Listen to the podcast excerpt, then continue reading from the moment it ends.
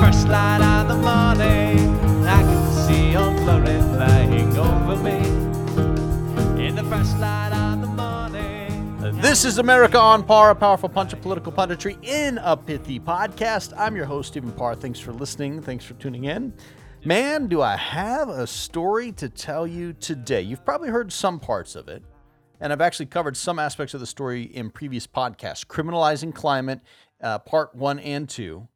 I encourage you to go back and listen to those when you get a minute. In case you missed them, here's a quick recap. Last year, Senator Whitehouse from Rhode Island started calling for the prosecution of climate scientists and oil and gas companies under the RICO statute. That's the, the racketeering statute. It's what you use to go after mob bosses, basically.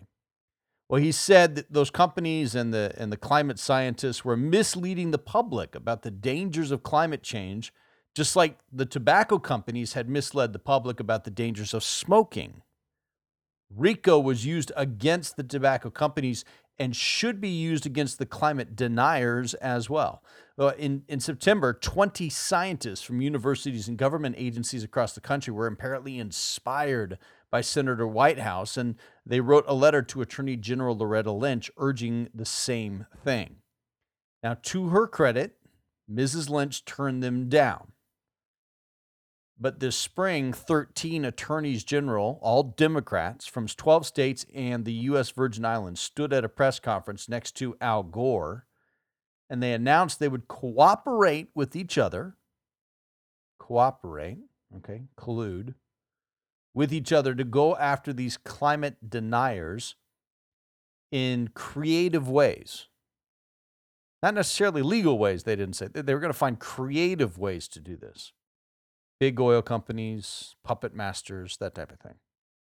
Well, the next week, Claude Walker, the Attorney General for the U.S. Virgin Islands, issued a massive subpoena to a conservative think tank, the Competitive Enterprise Institute, also known as CEI, for all of their documents relating to climate change and complete list of donors going back to the 1990s. So if you just stop the story there, it looks bad. Democrats have decided to use the justice system to punish political opponents, not necessarily because what they're doing is against law, but because what they're doing is against their ideology. Al Gore, a man whose carbon footprint is larger than yours and mine, is poised to make more millions from his government funded green subsidies. Scientific dissent is being silenced. That's bad for science. That's bad for academia. It's bad for America. And frankly, it's bad for civilization. Fortunately, the story doesn't stop there. There have been three major developments in the last two weeks that suggest this plan to use RICO will ricochet. Let's start with the subpoena against CEI from the U.S. Virgin Islands. Last week, CEI received a letter from the U.S. Virgin Islands Department of Justice saying it would revoke that subpoena. They didn't say why they would revoke it, and, and they said they might reissue it in the future, but for now, they won't ask CEI to produce any documents whatsoever. You see, when CEI first received that subpoena, CEI filed an objection calling it offensive, unlawful, and un American there wasn't a judge that ruled on the objection. The judge didn't rule on this. The AG just simply caved. He folded. They tried to put as nice a spin on it as they could, saying the Virgin Islands wouldn't reimburse CEI for its legal fees, but it was basically a complete capitulation. CEI, however, isn't done. On Monday of this week, they asked the DC Superior Court to fine Claude Walker the Virgin Islands AG for violating CEI's First Amendment rights. There's actually a, a statute that they can sue under.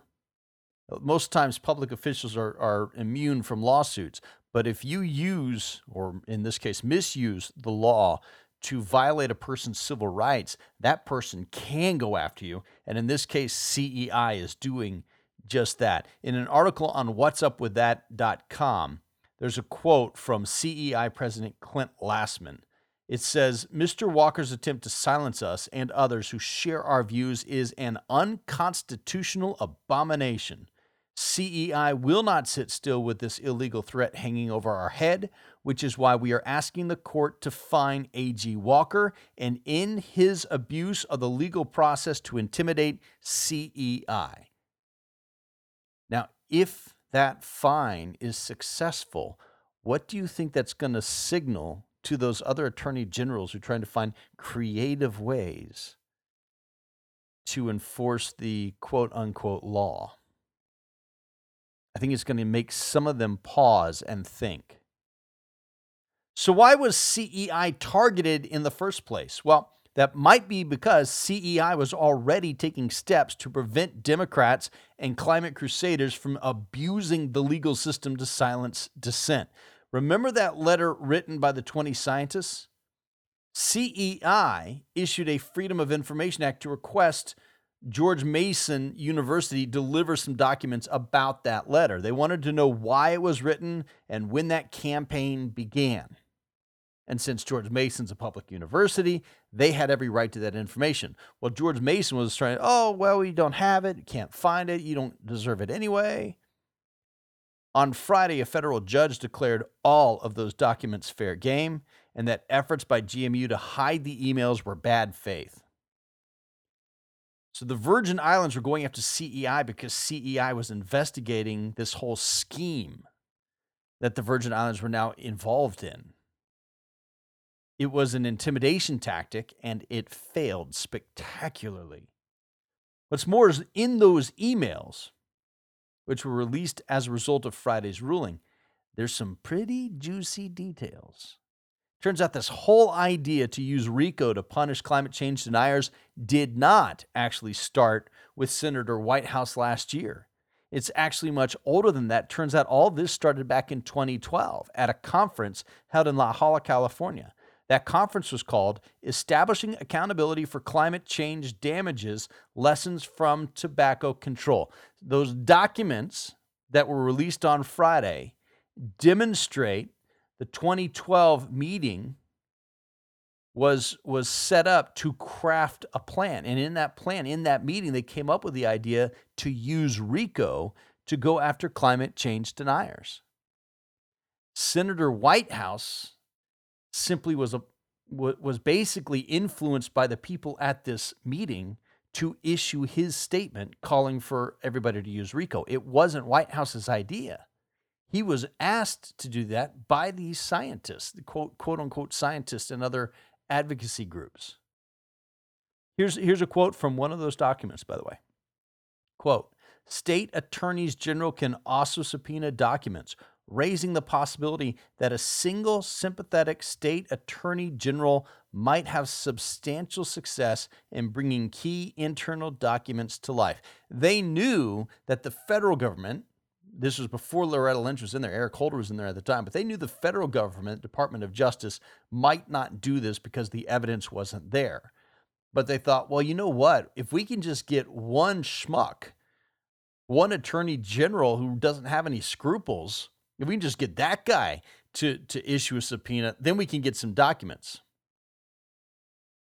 And that's what they found with Claude Walker in the Virgin Islands. He was the schmuck. He was the one sympathetic AG. What has been happening this spring in 2016 was actually hatched in 2012. It's also important to keep in mind who was at this conference. It wasn't the attorneys general who held the press conference back in March of this year, it was pro climate change activists, lobbyists, and trial attorneys. The real irony here is they are accusing Exxon and conservative think tanks of colluding to convince the public that climate change isn't real and that they believe that there may be documents to prove it. Here's that they don't know if the documents exist or not. And there's no real evidence that documents suggesting that Exxon has been hatching a scheme exist. They're just kind of hoping they do. The real irony is that in actuality, they are the ones who are meeting in secret to devise a plan, to collude to convince the public that climate change is real without having to use, you know, the, the science. That forget science, we're going to use the legal system. When science fails, let's just sue. They are guilty themselves of the exact behavior they are alleging in others, and there really are documents in this case to prove it. Those documents were released on Friday. All this has now caught the attention of some Republicans in Congress. Representative Lamar Smith from Texas is the chairman of the Committee on Science, Space, and Technology, and he ain't happy. This week, he sent a letter to all those AGs who stood next to Al Gore and promised to punish people who were making profit off of lying about climate change. That's right. Al Gore, who has made multiple wrong, misleading, erroneous, false statements about climate change and has gotten rich as a result, stood in that room as they said, We're going to go after these people who are lying about climate change and making money off of it. And no one in that room figured out the irony of what they just said. Anyway, here's the first sentence of the letter from Representative Smith. The Committee on Science, Space, and Technology is conducting oversight of a coordinated attempt to deprive companies, nonprofit organizations, and scientists of their First Amendment rights and ability to fund and conduct scientific research free from intimidation and threats of prosecution. Ruh-roh, Raggy. Mm-hmm. The committee is requesting all communications between the AGs and a variety of climate activist groups, including the Climate Accountability Institute, the Union of Concerned Scientists, Greenpeace, 360.org, the Rockefeller Brothers Fund, Global Warming Legal Action Project, the PAWA Law Group, and the Climate Reality Project. They also requested all communication between and among the 13 state AGs and between the EPA, the Department of Justice, and the President himself. They have until May 30 to hand it all over.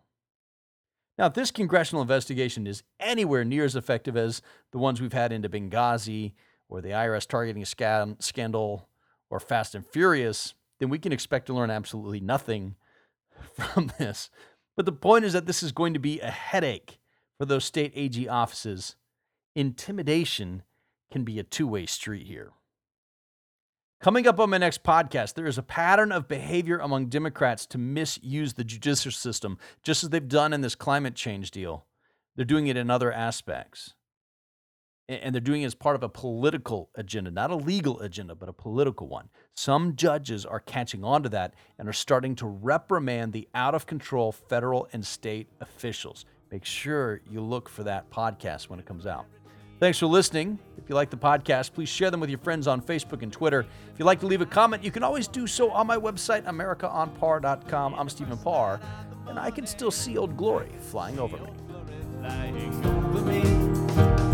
In the first light of the morning, I can see Old Glory